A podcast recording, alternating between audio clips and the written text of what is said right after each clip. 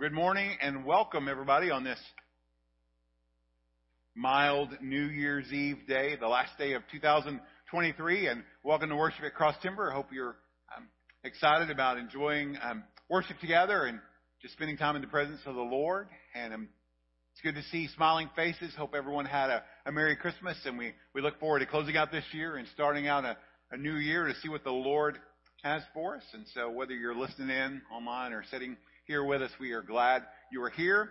Um, I have there are provisions available if you get a sweet tooth or a little bit hungry. Um, there are plenty of candy canes, and there's still a good supply of Hershey Kisses that are. If you go out the doors, they're either to your left or to your right. Um, feel free to um, enjoy those um, if you want to, and we can make those go away, and that would be incredible if we could make those go away quickly. But I want to welcome you. We're going to spend time some, some time singing. We're going to read from Ephesians chapter 4 in just a few moments. And um, toward the end of our service, we'll um, celebrate the Lord's Supper today. So it'll be a wonderful day to be in worship, and we're glad you're here. So welcome.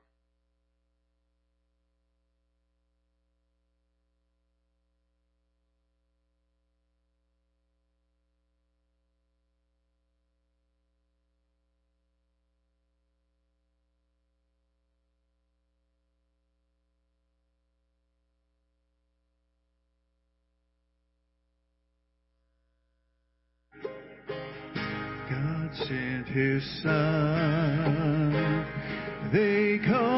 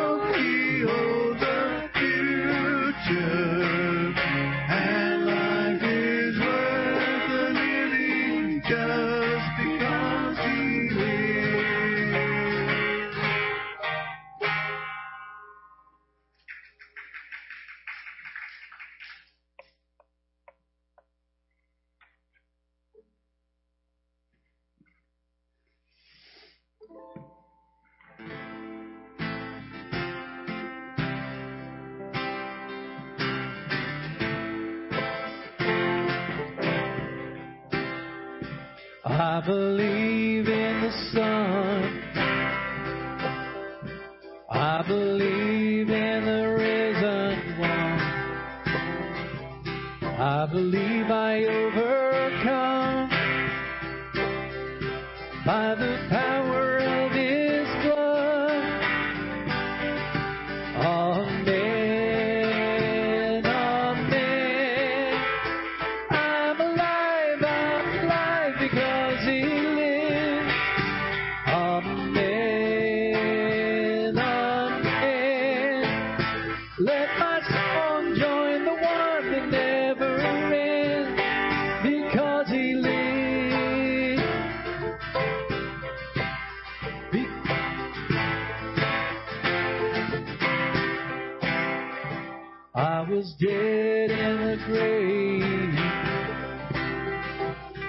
Was covered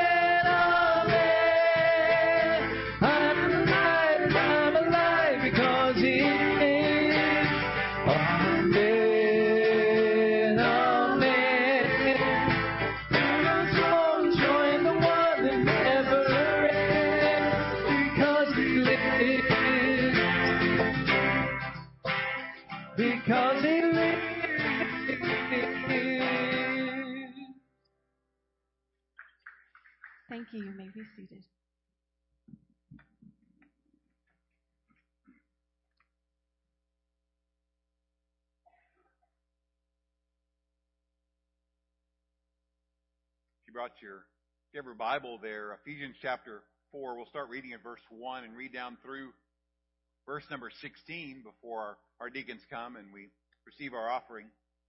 Paul writes to the Ephesians these words, I therefore, a prisoner for the Lord, urge you to walk in a manner worthy of the calling to which you have been called, with all humility and gentleness, with patience, bearing with one another in love, eager to maintain the unity of the Spirit in the bond of peace. There is one body and one Spirit, just as you were called to the one hope that belongs to your call. One Lord, one faith, one baptism, one God and Father of all, who is over all and through all and in all. But grace was given to each one of us according to the measure of Christ's gift. Therefore, it says, when he ascended on high, he led a cap- host of captives, and he gave gifts to men. In saying he ascended, what does it mean but that he had also descended into the lower regions, the earth? He who descended is the one who also ascended far above all the heavens, that he might fill all things. And he gave the apostles, the prophets, the evangelists, the shepherds, and teachers to equip the saints for the work of ministry, for building up the body of Christ, until we all attain to the unity of the faith and of the knowledge of the Son of God, to mature manhood, to the measure of the stature of the fullness of Christ, so that we may no longer be to- children tossed to and fro by the waves and carried about by every wind of doctrine, by human cunning, by craftiness and deceitful schemes. Rather, speaking the truth in love, we are to grow up in every way into Him who is the head, into Christ, from whom the whole body, joined and held together by every joint with which it is equipped, each part is working properly. Each part working properly makes the body grow so that it builds itself up in love.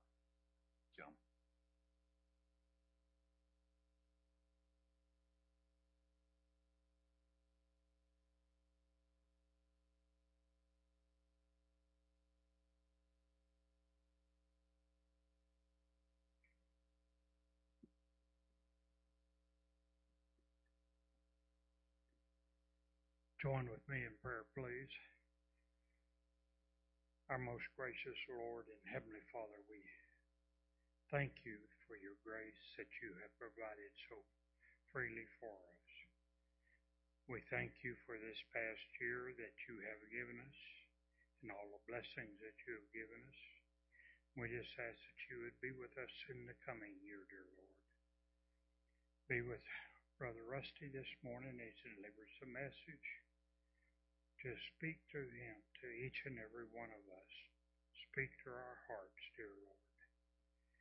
And we ask that you would be with our givers this morning of the offering. We give freely back to you what you have given to us. And we pray in your Son Jesus' blessed name. Amen.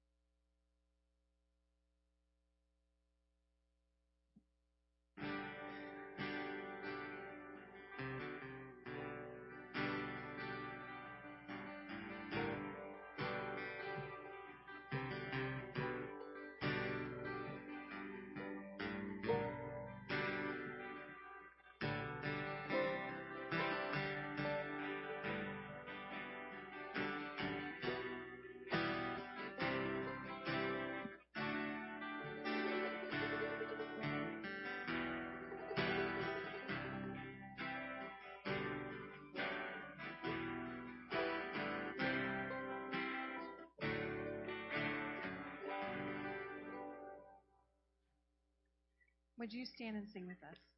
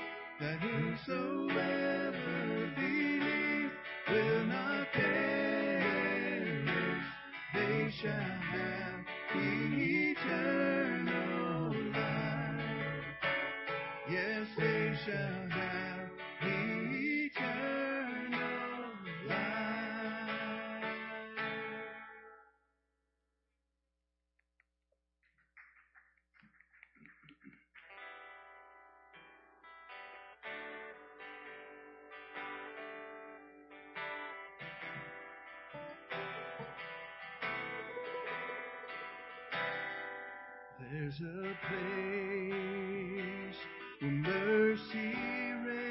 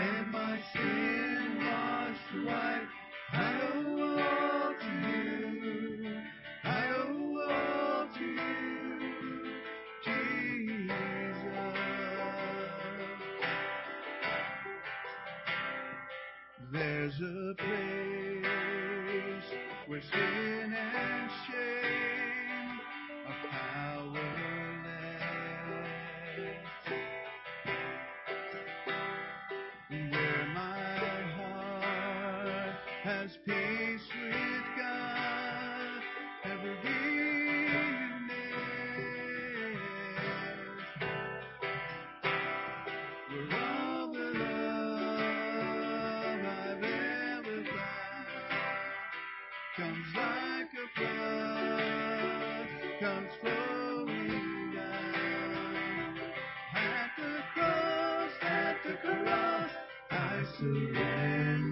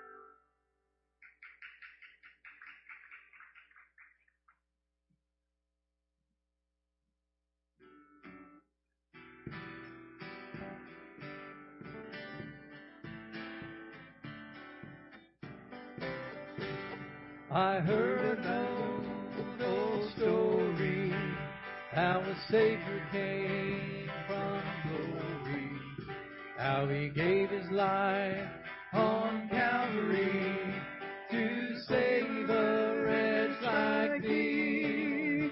I heard about his groaning, of his precious blood's atoning,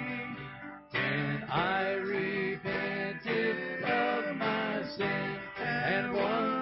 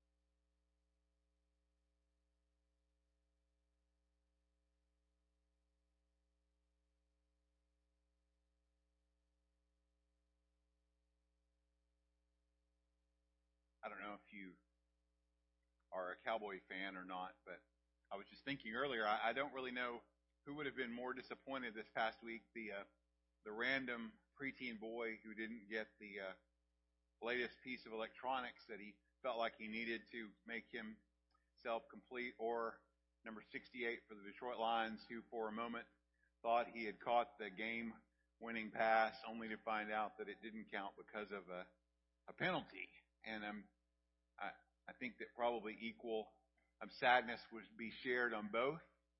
But I say that as an introduction to tell you two very exciting things that have nothing to do with football um, or electronics. Number one is, if you didn't notice in our bulletin, um, we exceeded our goal for the Lottie Moon Christmas offering with a little over $5,000. So that's good news. Um, there's also still more good news related to that. Is today's the the 31st of December, and it's not too late to give. So if you um, miss the plate, you can still um, get it in for Lottie Moon, and um, we're thankful that that goes to those that serve around the world. Second piece of good news. Um, we've talked about it several times for several months, and it's finally coming to fruition next Sunday morning. Um, as many of you know, um, First Baptist Church of Burleson has committed to um, offer um, the opportunity for 10 families to come and be a part of our body for a year. And so next Sunday morning during their service, um, they will have an official invite on behalf of the church to invite 10 young families to serve as short-term missionaries for one year um, at Cross Timber. So be in prayer um, for that, that the Lord will, will send folks um, that He calls out. And um, from my understanding, the call is for those that are that are interested in coming and serving and not coming and sitting. And so that is, that is very exciting. So two very exciting things, um, that far overshadow, um, anything related to football. At least in my mind. Um, maybe not in yours. But we come today to an opportunity that we, we share often, um, maybe not often as some do, but we celebrate at the end of our service what many um, call the Lord's Supper, others call communion. If you grew up in a in a Catholic faith, um, you may be familiar with the term Eucharist. But we will serve um, the Lord's Supper toward the end of the service, and this morning's words are directed um, toward that. Um, I try to do this somewhat often just to remind us of the meaning of the Lord's Supper and to keep it fresh in our mind. And so we'll talk about this morning just the idea of sharing in Christ. And speaking of sharing, you know, a church body or a church family shares, you know, many different things. We, share the, the building.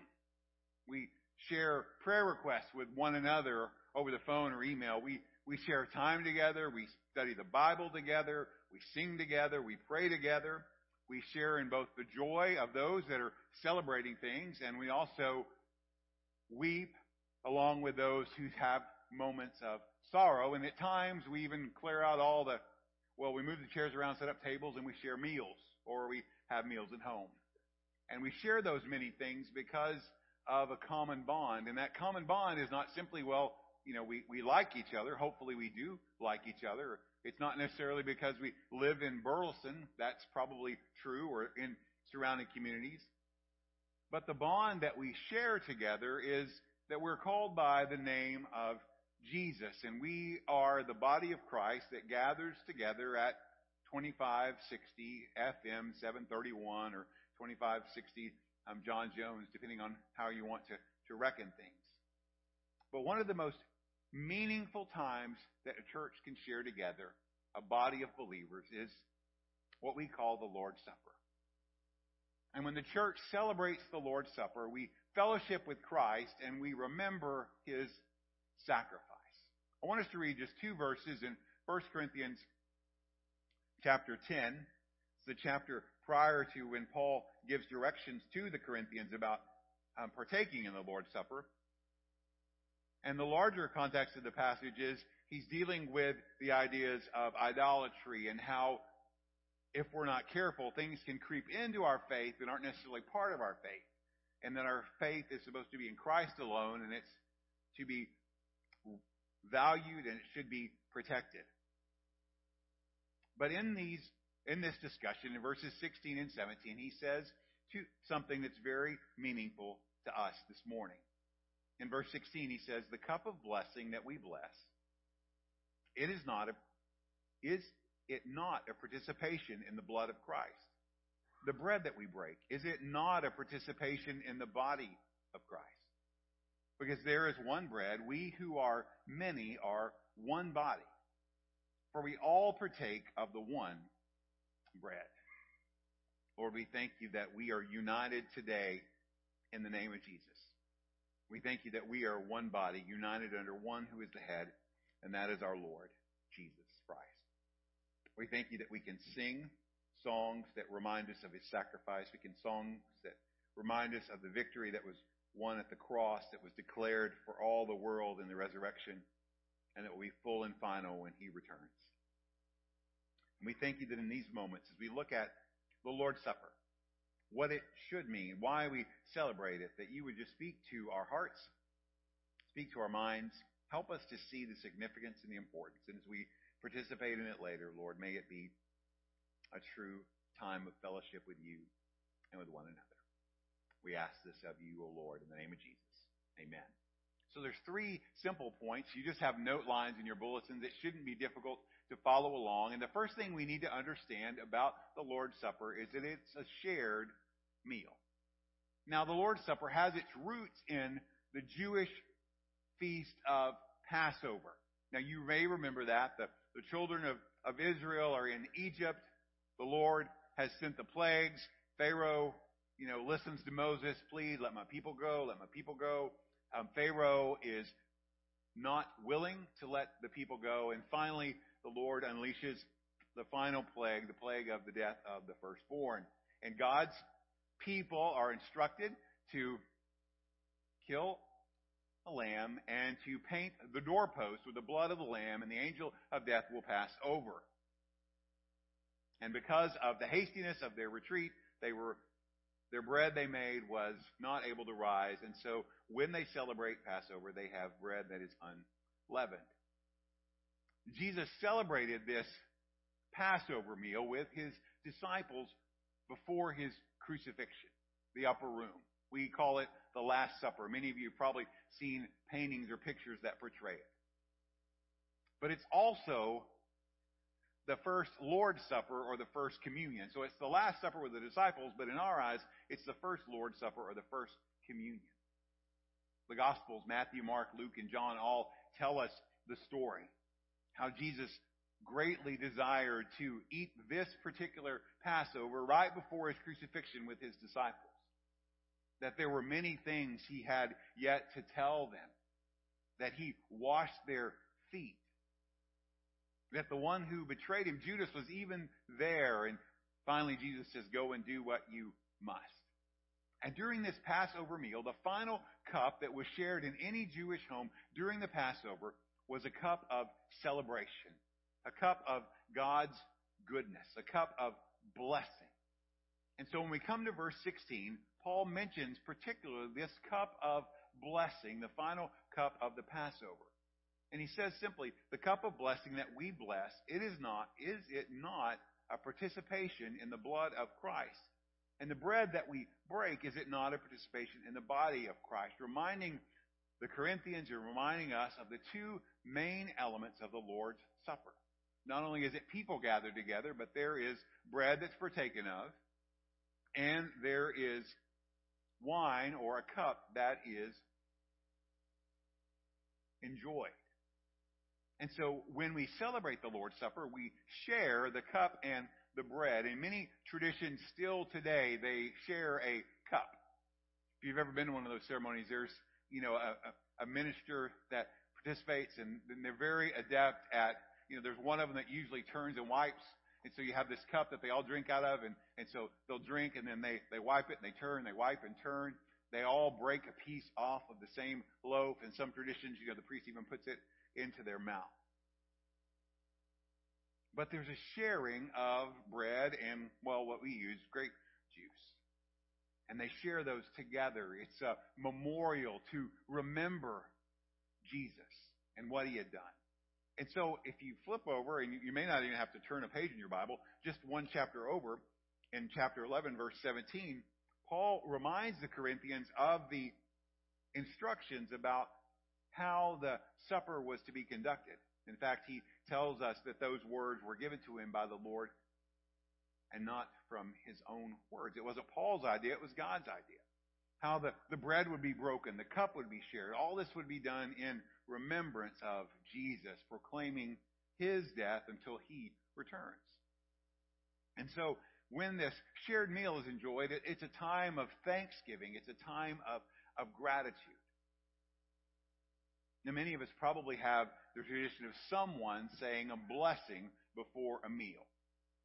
Thank God for our food. And some of you probably learned it as at a young age. You know, God is great, God is good, let us thank you for our food. Something along those lines. But this blessing is just simply, God, we thank you for what you have provided. And so a blessed people speak these blessings gathered together in this time of fellowship and of worship. And they share together in remembering and proclaiming. It's always fun to get together with family and remember things from the past. Well, fond memories from the past. Whether it's photo albums or videos or just telling stories. And in an even more meaningful way, when God's people come together, we share in celebrating the Lord's Supper and we look back at what He has done. It's such an intimate time of fellowship that Paul calls it a participation or a sharing in the blood of Christ. Now, if you have a different translation, it might use the word communion, it might use participation, it could say just simply sharing with. But he is telling us, in essence, that this is what gathers us together. That it's Jesus himself. Because we have a connection to Christ, that we're joined to him by our faith, that we're united together by his Spirit, that we come as a church family to glorify God in our words, in our actions, and ultimately in the Lord's Supper by taking the bread and the juice. Now, underlining this is something very important. All of this is secured by the precious blood of Jesus. And while some traditions, you know, believe that when you, you take the cup, that it's actually partaking in the blood of Jesus, we look into that cup and we see a liquid that is similar in color to blood, and we're reminded of the blood that was shed. The one who John the Baptist said, Look, the Lamb of God who takes away the sins of the world. The one who Isaiah wrote about, who was pierced for our iniquities. And so when we sing meaningful hymns about the blood of Jesus, when we sing, you know, what can wash away my sin? What is the, the refraining line? Nothing but the blood of Jesus. What can make us whole again? Nothing but the blood of Jesus. And so the cup, whether someone puts in wine or grape juice, it represents the blood of Jesus.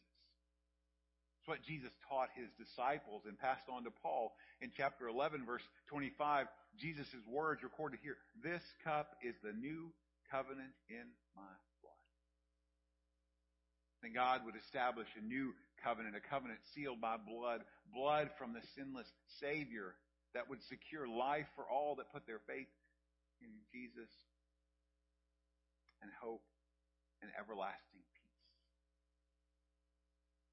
And on that cross, it was Jesus that shed his own blood. The blood that cleanses and redeems. The blood that Leviticus tells us where the source of life is and the song that we sing that there is power in the blood. And so when we share in this bread that we break and we share in the cup that we drink, it reminds us that in Christ, because of what Jesus has done for me and for you, there's forgiveness of sin. Because he gave his life on the cross. So much that Paul writes intimately that when we put our faith in Christ, we share in his death, but we also gloriously share in his life. And so it's a, it's a shared meal. We share it in fellowship with Christ. We share it as members of a new family because we have given new life. And not only is it a shared meal, but we share in Christ. The New Testament declares God's people to be the body of Christ. Each and every believer is a unique part or member of the body, each one equally valuable, each one equally important. And when we break bread as the body of Christ, Paul instructs us that it's a sharing in the body of Christ. Now, throughout the years, people have written and, and surmised, and some may still even believe that that when you take that bread and when you take the blood, it actually becomes the actual body of Christ. But when we read that word share, always remember that whether it's sharing or communion, that word is koinonia, which means fellowship. And so it's a close fellowship. It's a spiritual encounter with the Lord. And so Jesus specifically chose that moment of Passover that the bread would symbolize his body that was broken on the cross, that the, the wine would symbolize the blood that was shed. And the very one who stood and said, I am the bread of life, willingly laid down his life and was broken.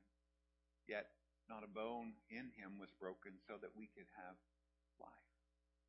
That's why when you see in verse 24 of chapter 11, it says, when he had given thanks, he broke it, talking about the loaf of bread, and said, This is my body, which is for you. Do this in remembrance of me. We lose something of the meaning and significance when we just, you know, for convenience, reach into a tray and, you know, pull out our own little piece of unleavened bread or piece of, of cracker. But, you know, it was actually a, a loaf, a loaf of unleavened bread that was, was broken, a symbol of sacrifice, symbol of suffering symbol of death, but also a symbol of fellowship. In Acts 2:42, talking about that young church growing and thriving in the power of the Spirit, it says they devoted themselves to the apostles' teaching and fellowship, to the breaking of bread and the prayers.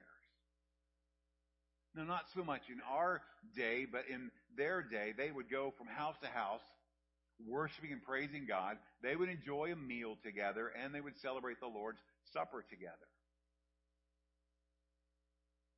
And so Jesus shared this cup with his disciples. It represented his blood that was poured out for the forgiveness of sins. The blood that Paul wrote to the Colossians said that it was that blood that made peace between God and man. And in Ephesians chapter 1, he says it was that blood that bought redemption and forgiveness. And it's that same blood that brings us near to Christ. And so you begin to see as you listen to these words that Paul speaks and what Jesus said that we, when we share the cup and we share the bread, we share together in. We celebrate the wonderful gift of our salvation. So there should be a looking back to that time of your spiritual birthday when you place your trust in Christ and you celebrate, and you smile, but there's also be that moment of reflection of grief, knowing that it was your sin, my sin, the sin of the world that placed him on that cross. But it should be a time that we enjoy the fellowship of one another. All the while remembering that it was made possible by the one whose wounds brought healing. And we could say that we are united together because we are united with Christ. That there's an inseparable linkage between Christ and his people and between their between God's people because of the bond of Spirit. If you look at verse 17, how he explains it, there is one bread, and we who are many are one body. So he's making a side by side comparison, one bread, one body, and he says we all partake of the one bread. In other words, if you share in the body of Christ, you are united with Christ. It's a, it's a mystery. It's hard to understand. How in the world could believers be in Christ and at the same time Christ in us? It's something that, that almost seems too good to be true. It's impossible, but God made it possible. It's mysterious. It's wondrous. And as one writer says, that we are united with Christ in all that he does for us. As you look through Paul's letters, you find that we're united with Christ in his death, but also in his resurrection, and in his ascension, and his seating in the heavens. And so we are linked to him, and we take part in all that he does, and we are united with him in his promised return. And because we are united or connected inseparably to Christ, we are justified, glorified, and sanctified, which means we're perfectly saved. He's called us. He's made us alive. He creates us into new creation, and we're adopted into His family. Engrafted into the body of Christ. I love the thought of, you know, that we as Gentiles, non-Jews, are wild branches that are grafted into the true vine. And once we're grafted in, we are inseparably part of that true vine that Jesus declared was himself. And we are living branches where we remain in Jesus, Jesus remains in us. And as Jesus told his disciples that we will bear much fruit, and we all the while understand that apart from Him we can do nothing. So we're united with Christ. We're in Christ. That places us in His family, makes us part of His body. I'm not going to sing it, but you probably remember the old rhyme or song, you know, the head bone's connected to the knee bone, you know, neck bone or whatever. You go all the way down, all those things. It's just a reminder that if you are part of the body, that you are connected to other believers. So not only are we united with Christ, we're united together. Again, back to verse 17. There's one bread, and we who are many are one body. Now, I don't know what kind of bread you like. I don't make a lot of bread. But you think about it, there's many individual grains of grain that are ground into flour that go into a loaf of bread along with other ingredients. So the grain is gathered up, it's ground, it's mixed together, it's kneaded together, it's united into one loaf. And at that point, it's inseparable. You can't unmake it. Oh, I didn't mean to put that in there. Well, it's too late. You can't just you know, take it out. It's one loaf. And so he's giving us this picture that there's this loaf that is made together, and there's a body that's made of many parts, not ingredients, but individuals who are connected together into one body with Christ as the head.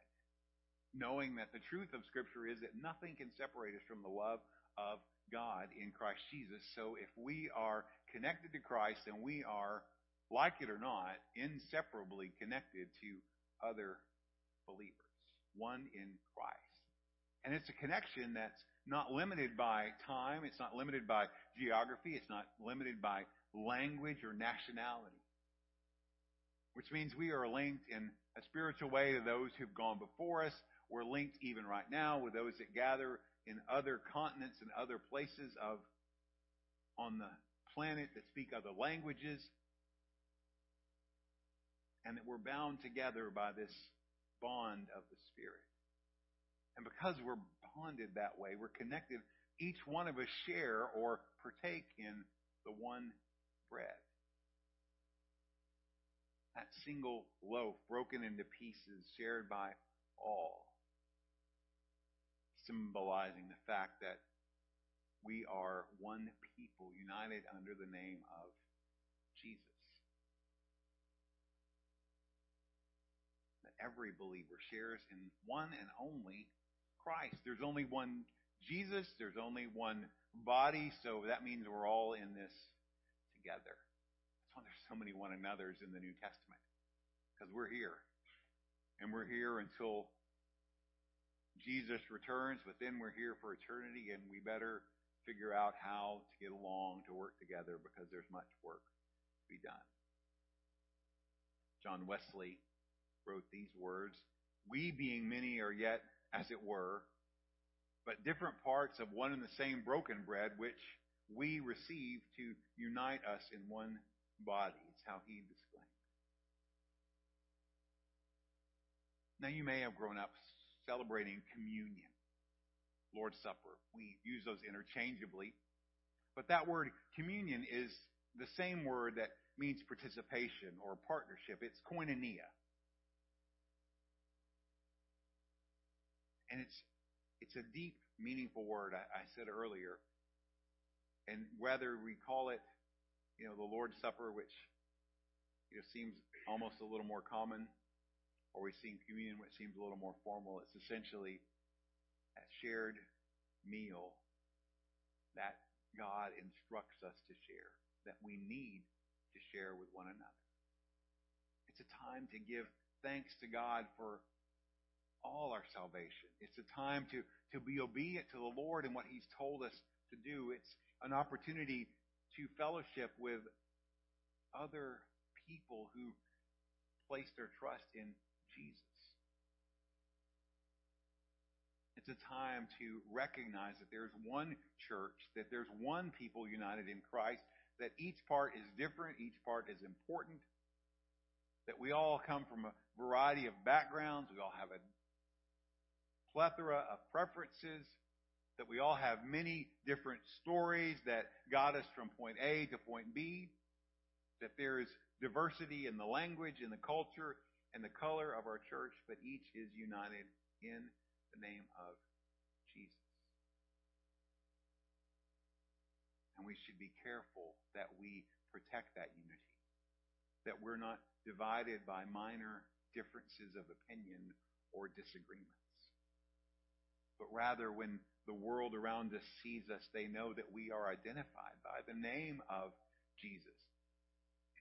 That we operate in the power of the cross, the power of the cross over sin and death, that we glory in the resurrection that brings life, that brings power, that because of his resurrection, that we enjoy the indwelling presence of his Holy Spirit. And that we look ever so eagerly toward the hope of his return, all the while understanding that while we're here, we have work for us to be doing. Because Jesus promised Matthew 26, 29, I tell you, I will not drink again of this fruit of the vine until the day when I drink it new with you in my Father's kingdom. Pointing to the time that we will celebrate the Lord's Supper with the Lord himself face to face in eternity. But when we celebrate the Lord's Supper, we fellowship. We remember the sacrifice of Christ. We celebrate with one another the victory of the cross and the empty tomb. We rejoice in the gift that was bought and paid for by the precious blood of Jesus, and we look forward to his return. So as we prepare our hearts, as we turn our thoughts toward this opportunity to share the meal together, let me just give you give you three things to, to think about in preparation. One is that to give thanks for your salvation. I, I can't say I do that every day. I think it's something we should do probably more than every day, probably many times a day. But in these moments, in a few moments when it's quiet and it's just the music playing, just give thanks to God for your salvation. But also I want you to do something else. I want you to look around and I want you to give thanks for the people in your church family, the people that are in your the church body that gathers at Cross Timber. It's okay to look around. Nobody will care. But look around and give thanks. But then also remember that as Paul directs the Corinthians in 1 Corinthians 10 verse 31 that whether we eat or drink or whatever we do, we should do all to the glory of. So give thanks for your salvation. Give thanks for one another. And then ask the Lord to help you in the power of His Spirit to do everything that you do in His name for His glory. We're going to pray in just a moment. Then we're going to have some music play quietly to give us an opportunity to reflect. And then we'll spend time together celebrating the Lord's Supper. So let me pray. Thank you, Lord, that it's your sacrifice that secured our salvation. That it's your goodness. That at just the right time, you sent your Son to be the Savior of the world. And on the very last Sunday morning of 2023, we counted a privilege to share this with one another. Lord, that it's both a time to reflect and a time to celebrate. It's a time to look back, but it's also a time to look forward. And so, Lord, help us as we listen to your voice to, to grow in our thankfulness for the gift of salvation, to grow in our love and our thankfulness and our affection for one another as a church family, and to make a commitment in our hearts to do all that we do for your glory. We love you, Lord. We commit this to you and pray in your name. Amen. We'll have some quiet, some music play quietly. It's your opportunity. Um, the Bible instructs us that we should prepare our hearts before we celebrate the Lord's Supper. When we celebrate the Lord's Supper, it's it's clear that it's for those who place their faith in the Lord Jesus. So if that is you today, you are welcome to participate as we do that in a few moments. It also tells us as we reflect that we should ask the Lord to search our heart. If there's sins we need to confess, if there's relationships that, that need to be mended, if there's forgiveness that needs to be extended, then, then those things need to take place prior to us participating in the Lord's Supper.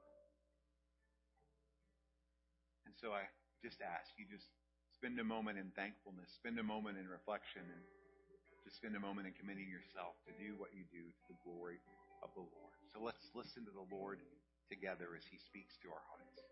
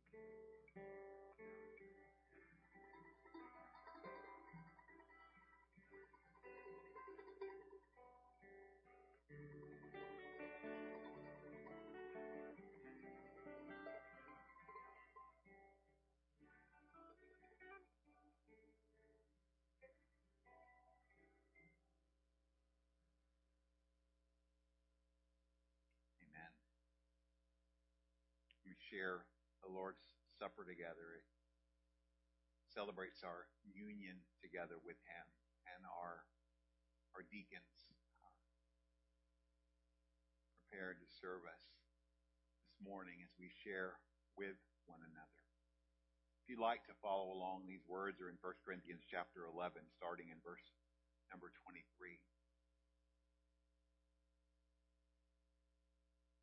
Paul writes to the Corinthians, For I received from the Lord what I also delivered to you. That the Lord Jesus, on the night when he was betrayed, took bread. And when he had given thanks, he broke it and said, This is my body, which is for you. Do this in remembrance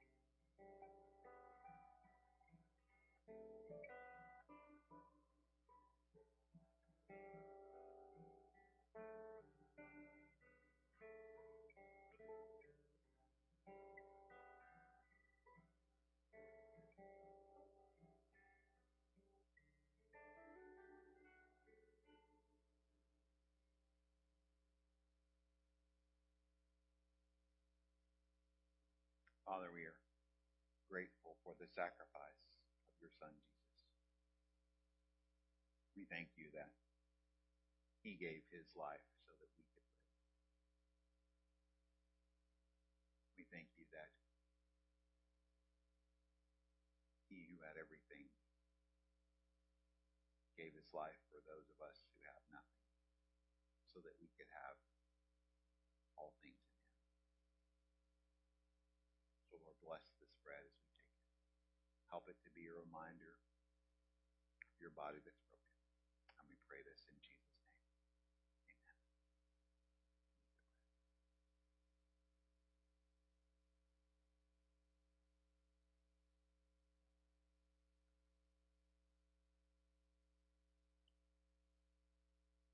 Continuing on in the verse 25, Paul says, in the same way, also he took the cup after supper, saying, This cup is the new covenant in my blood. Do this as often as you drink it in remembrance of me.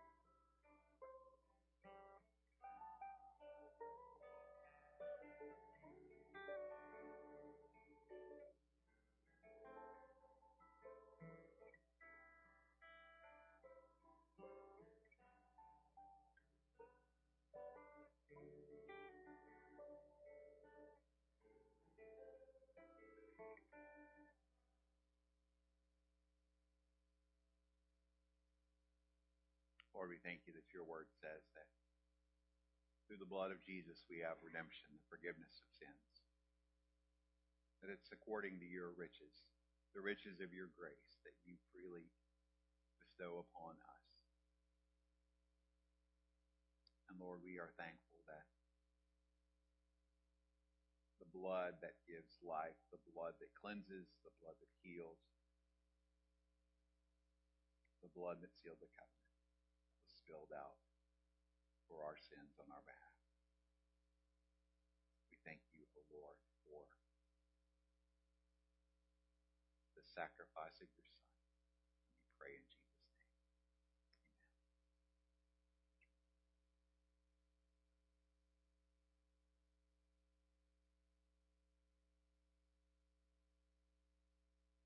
Paul concludes his remarks by saying, repeating Jesus, for as often as you eat this bread and drink this cup, you proclaim the Lord's death until he comes.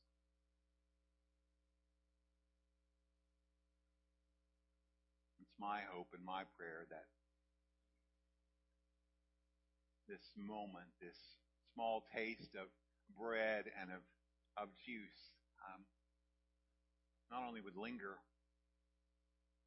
and flavor in our mouths, but it would flavor our hearts and our conversations, our outlook toward this coming year as we close out 2023 and look forward to 2024. May we be the people of God in the place God has placed us doing the will of God, doing everything to the glory of God. It's traditional here at Cross Timber that when we celebrate the Lord's Supper together, we collect an offering that goes for our benevolence. The deacons will be standing out by the doors if you do have something um, you would like to give, you can do that at this time. Um, I'd like to share a benediction. Um, I invite you to stand. I'll share a benediction, and then after that, we will we'll sing together. And after we sing, um, you'll be dismissed. We've come into the Lord's table. We've eaten the bread of heaven. God is the one who will transform so that we can see Jesus' eyes, hear with his ears, and speak with his mouth. So that we can be the body of Christ in the world, proclaiming the good news of the kingdom until he returns. Come, Lord Jesus. Amen. Let's sing together. Amen.